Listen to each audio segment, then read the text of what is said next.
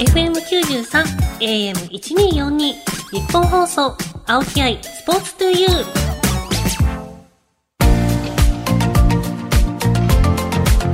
こんばんは青木愛です。K ダッシュセカンドプレゼンツ青木愛スポーツトゥユー。この番組はこれからもっと注目してほしい輝くスポーツはたくさんあります。そんなスポーツに打ち込むアスリート関係者をお招きしていくスポーツトーク番組です。その競技の魅力やこれからの発展に向けてお話をしながら、スポーツの持つ無限の魅力を言う、ラジオの前のあなたにお届けしていきます。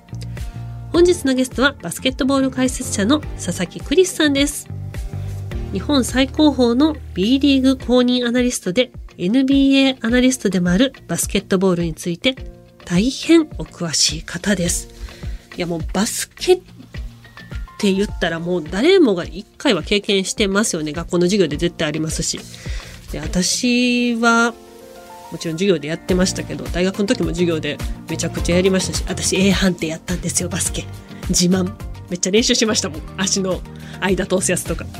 いや、もうこんなん佐々木さんの前でよう言えないですけど。今日はいろんなお話を伺っていきたいと思います。この後、佐々木さんがいらっしゃいます。日本放送、青木愛、スポーツトゥーユー。K ダッシュセカンドプレゼンツ青木愛スポーツトゥユー。それでは本日のゲストをご紹介しましょう。この方です。こんばんは、佐々木クリスです。よろしくお願いします。よろしくお願いします。改めまして、バスケットボール解説者の佐々木クリスさんです。さあ、それでは少し佐々木さんのプロフィールをご紹介します。1980年ニューヨーク生まれの東京育ち。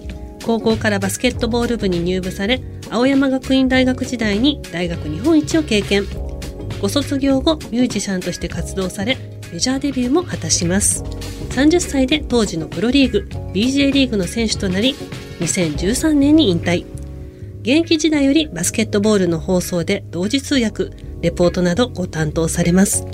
現在は B リーグ公認アナリスト NBA アナリストさらに NBA が選ぶアジアのインフルエンサーの一人として認められています。よろしくお願いします。よろしくお願いします。すごい大変な プロフィールを。ごめんなさい逆に逆に恐縮してしまいますいやいやはい。バスケットボール大好き人間の一人です、はい、よろしくお願いします。お願いします。もうバスケと言ったらもうスラムダンクですよね、うんうん、今ちょうど映画が、はい、私まだ見に行けてなくて。そうですか。僕は3回見に行きましたけど。みんな泣くって言うから。もう開始20秒ぐらいで泣くかもしれません。20秒でですか？いやでも本当に何やろちっちゃい頃に読んでた漫画やけど、うん、自分が小学生の時に、はい、大人になってからももう一回読みたいと思って全巻大人買いして読んだら、なんかちょっと見方が変わるじゃないですか。はいはい。いやもう本当に奥が深い漫画やなと、うん、おっしゃる通りですよね、多分映画の方も、うん、多分誰が見ても共感ポイントがあるっていうのがヒットしてる理由だと思います、こうスポーツをしたことがある方もそうじゃない方も、うん、うん、そしてまあ一般的にねこう日常生活の中で今どんな経験をまあ、えー、くぐり抜けている状態でも多分「スラムダンクの映画は涙なしには見れないと思います。いや、熱くなりますよね、なんか。はい、いや、ちょっと見に行きます。うん、ぜひ。あの、バスケはポジション5つあるじゃないですか。うん、はい。それぞれどういう動きというか、うん、そうですね。あの5人の選手が各チームからコートに立って、えー、プレーする競技になります。その中で伝統的な、えー、ポジション分けというのは、ポイントガードシューティングガード。この2人はガードですね。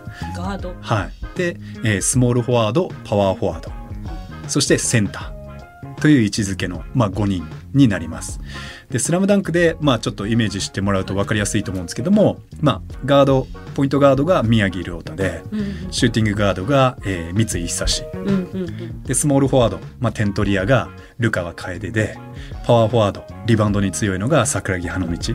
でセンターが、まあ、守護神であったりだとか、まあ、チームの、まあ、大黒柱になることが多いですね。はい、それが、まあ、センターの、えー、赤木っていうことで、うん。まあ、ただあの現代的には結構ポジションの垣根が実はなくなってます「スラムダンクも90年代に書かれているので多分今の国内の B リーグを見ても NBA を見てもこうガードの境目があんまりなかったりガードとフォワードの境目がちょっとなかったりとかあとは多分青木さん赤木がスリーポイント打つんだって見たことないでしょないですね。いつもドンみたいな。そうですよね。はい。あのバスケットの近くが一番最重要エリアなんですよ攻防の。なのでそこを守ったりそこを攻めたりするセンターの重要性っていうのは変わらないんですけど今のバスケットボールではセンターも含めて5人がスリーポイントまで放てる。だから川田兄みたいな、ああもう。はい。まあ、最強は川田兄が5人みたいな。いやもうそれ強すぎですね。ポジションです、はい、恐ろしいですね。そういうふうに進んでる。あとぜひ中高生に覚えておいてほしいのはおそらくねチームでそれぞれ役割があると思うんですけど、まあ、中高生の皆さんが今やってるポジションがはいその将来の最適なポジションとは限りません。うんうんうんなのでチームからはセンターとして必要とされている状況であってもドリブルやパスや外角のシュートはぜひ磨いてほしいと思うし、あまりそこは枠にとらわれずにたくさんチャレンジしてほしいなっていう気持ちはあります。ちなみに佐々木さんが現役時代のポジションは？僕はポイントガードでしたね。誰や？宮宮城ですね。あもうめっちゃシャシャシャシャそうですそうです。はい。ドリブルこそがチビの生きる道っていうセリフとかをうんなんか糧に僕もドリブル磨いたりパスを磨いたり。やっぱり自分のポジションやと、うんあの両チーム見ちゃうんですか？ああシンパシーはね。なので僕も2ブロックだった頃ありましたし。完全にスラムそうですね影響はされてましたね。うん、あとはこうコート上の監督って言われるようなポジションなので、まあえー積極的にチームメイトにコミュニケーションしたりだとかやっぱりそのチームのマネジメント含めて、うん。まあ、どうやってリーダーシップ発揮できるかなっていうのはうん。いつも考えながらプレーはしていました。そのなんやろポジションの垣根がなくなってきてるっていうのは、うん。はい。なんかルールが変わっていったからとかもあるんですか？そうですね。ルールもあの一つあるかもしれません、うん、ただ現代のバスケットボールはより攻撃的にスピーディーになってるんですね。なんでかっていうとルール以上にアスリートが進化しているんですね。はい昔はじゃあ2メートル10のセンター。世界的に言うとね。2メートル10ってちょっと日本の一般的なあれからすると おおって感じが感じだと思うんですけど。その人が、まあ、先ほども言った通り外まで出ていく必要がなかったんですよね。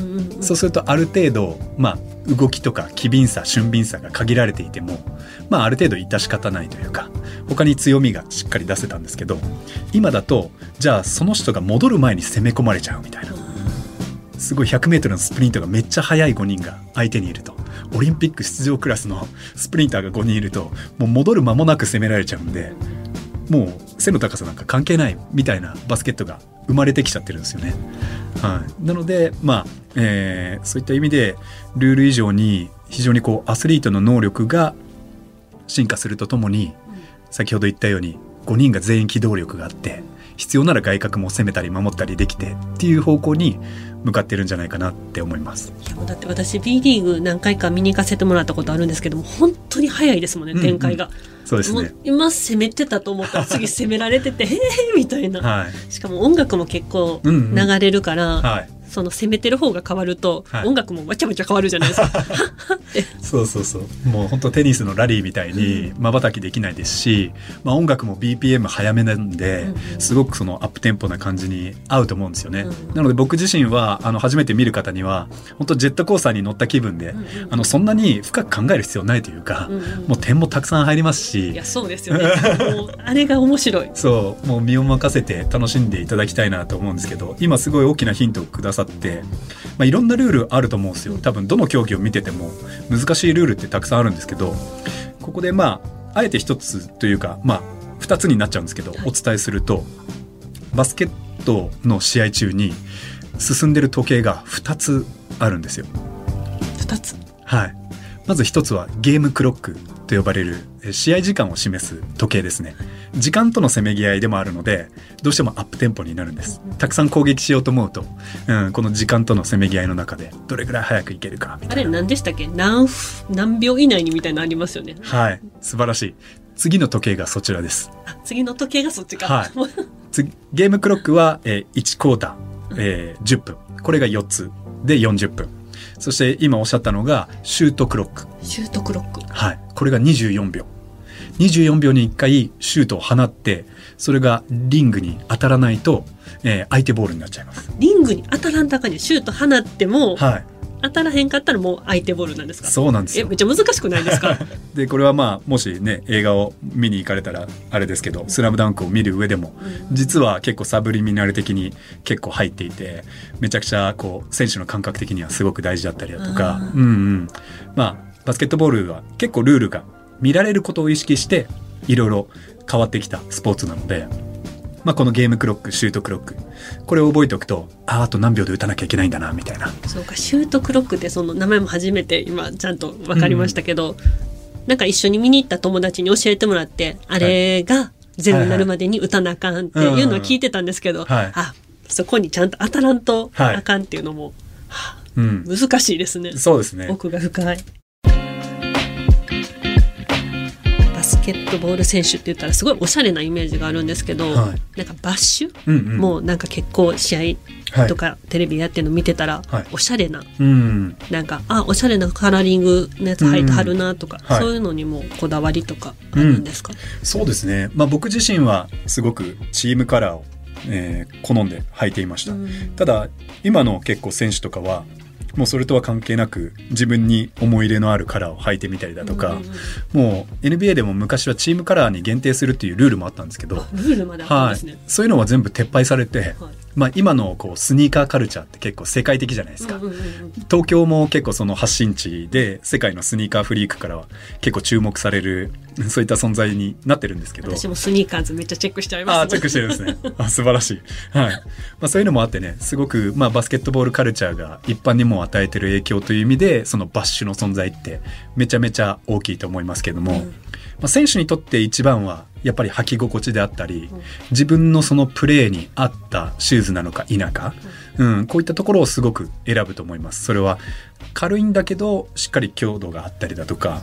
そして僕自身は選手の時はすごくその、えー摩擦というかグリップ力ですよね。うん。例えばバドミントン選手とかそういった方、まあ、テニスだとこうなんていうんですかねうん、グラスなのかこう土なのかでも結構違うとは思うんですけど、まあ、バスケットボールの時は常に木の床になるので、うんはい、その木の床を、まあ、的確に捉えて、えー自分の動きが制限されない。結構こう切り返しが多いうんうん。ディフェンスでも。なんかうあの、普通の靴とはもう全く違う。そうですね。あのースニーカーいわゆるじゃあランニングシューズ、うん。うんとかだと多分その軽量まあ直線で走ることに重きが置かれてるんですよね。なので、まあ、バスケットボールのその、えー切り替え左右への方向移動した時にちょっとそのシューズのクッションの部分から、まあ、自分の実際の足がその上にあるとして横ずれが大きすぎると思うんですよ。うん、なのでそれをしっかり踏みとどまってくれて逆への反発力を作ってくれるっていうのがないと相当プレーはしづらいんじゃないかなっていうふうに思います。そういう意味ではスポーツとしてはアメリカンフットボールに近いかもしれないんですけども360度全方向に動かなきゃいけないしジャンプもしなきゃいけない。それにやっぱり耐えうるっていう意味でもう総合力がめちゃめちゃ高いシューズになってくるのかなって思います。めっちゃ走りもしなあかんけど、回ったりというかもう小回りも必要ですもんね。おっしゃる通り。はい。日本放送、青木愛、スポーツトゥユー。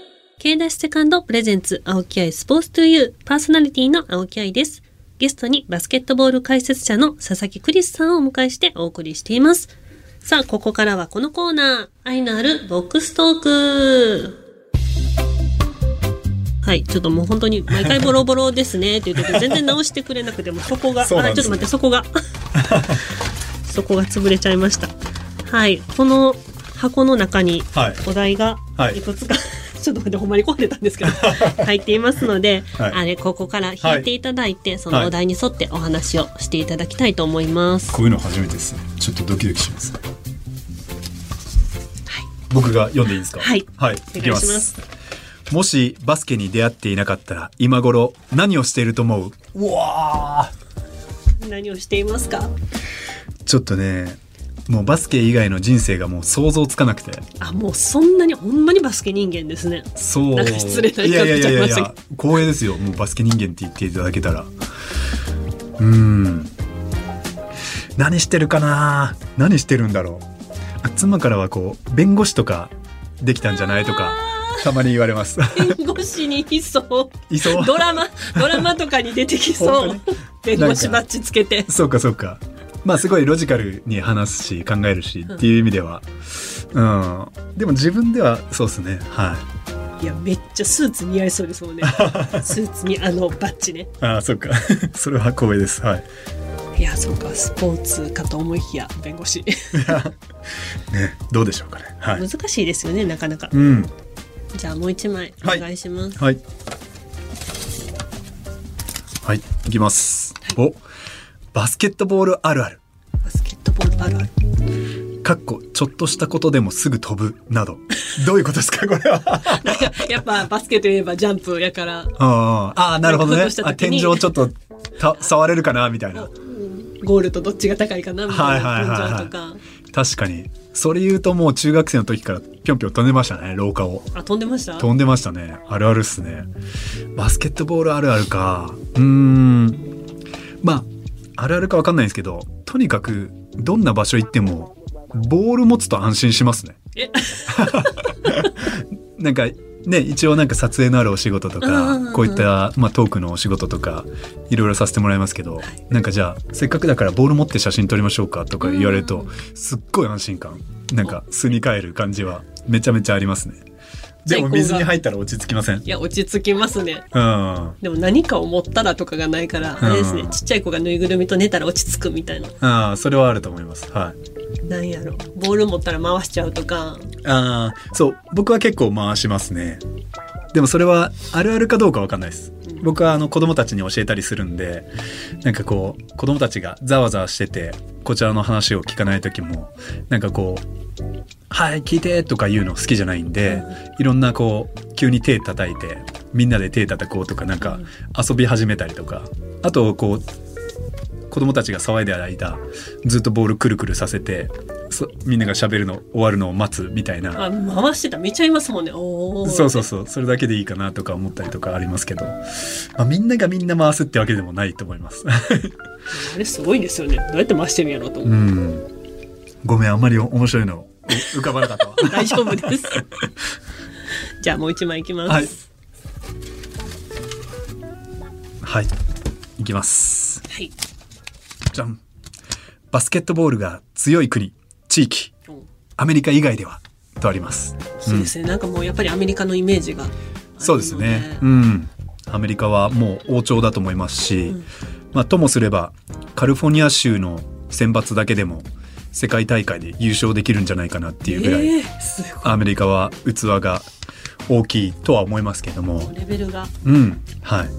どうだろう？他のスポーツで例えばサッカーとかもうんスペインはすごく盛んだと思うんですけど、うんうんうんあのバスケットボールもめちゃめちゃ強いです。そうなんですねはい。まああのプロのレベルだけじゃなくて FIBA という国際連盟が出している例えばアンダー15とかアンダー18とかここまで含めた世界ランキングではスペインがナンバーワンになっています。うん、もうなんかもうアメリカのイメージが強すぎて、うん、なんかスペインって聞いても、はい。あーってならない。あならないですか？う。ん。でもそうなんや、ん。スペインなんですね、はい。多分皆さんが思ってる以上にヨーロッパとアメリカの距離は近くて、あそうなんですね、はい。2000年代に結構アメリカが国際大会、オリンピックとか、ワールドカップとかで敗れてしまうっていう波乱が続いたんですよ。えアルゼンチンが勝ったり、ギリシャがアメリカに勝ったり。で、それでアメリカもこれじゃいかんっていうところで結構ヨーロッパのシステムとかを取り入れて、より攻撃を現代化させていった。ー、アメリカはね、結構ね、その、個人技でご利用ししちゃうところだったんで、まあ、ずば抜けてますけどね。ちなみにアメリカのうん選手とかってもう本当にちっちゃい時からボール触ってる感じなんですかね、うんなんか習慣づいてるというか。はい、それはあります。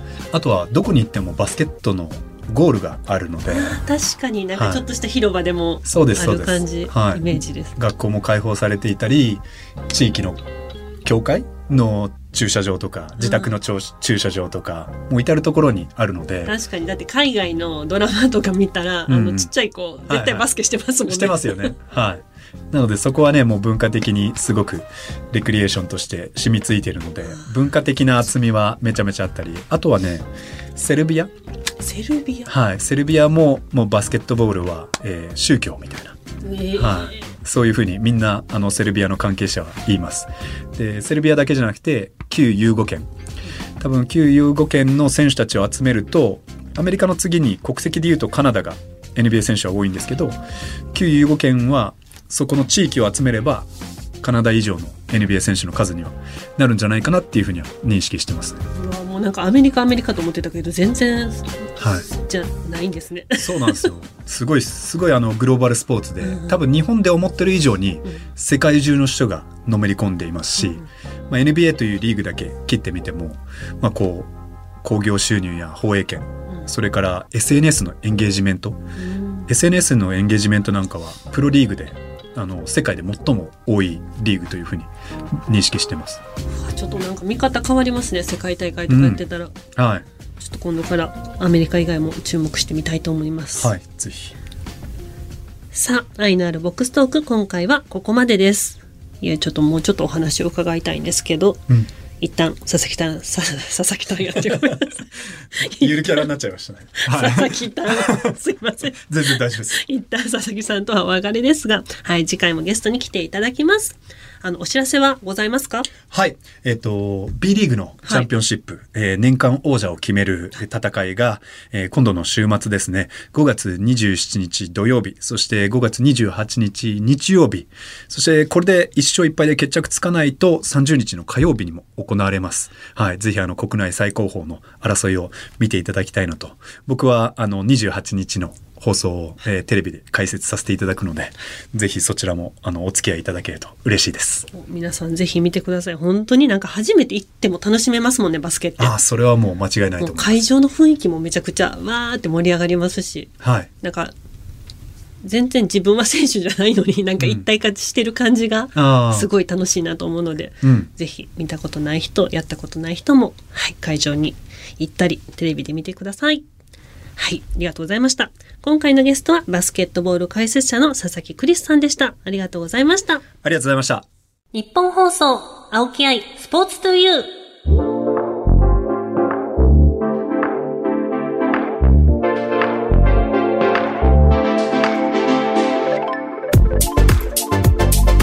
お送りしてきました、K ダッシュセカンドプレゼンツ、青木愛スポーツトゥユー。まもなくお別れです。えーと、もうあの、愛のあるボックスの後から佐々木さんが弁護士にしか見えなくなってきたんですけど、私。本当にスーツ着てドラマとか出られてそうですね。もう今回はそのバスケの楽しみ方とかたくさん教わったので、これからバスケを見るのがさらに楽しみになりそうです。次回もゲストは佐々木クリスさん。今年開催されるバスケットボールのワールドカップの見どころなどもお聞きしたいと思います。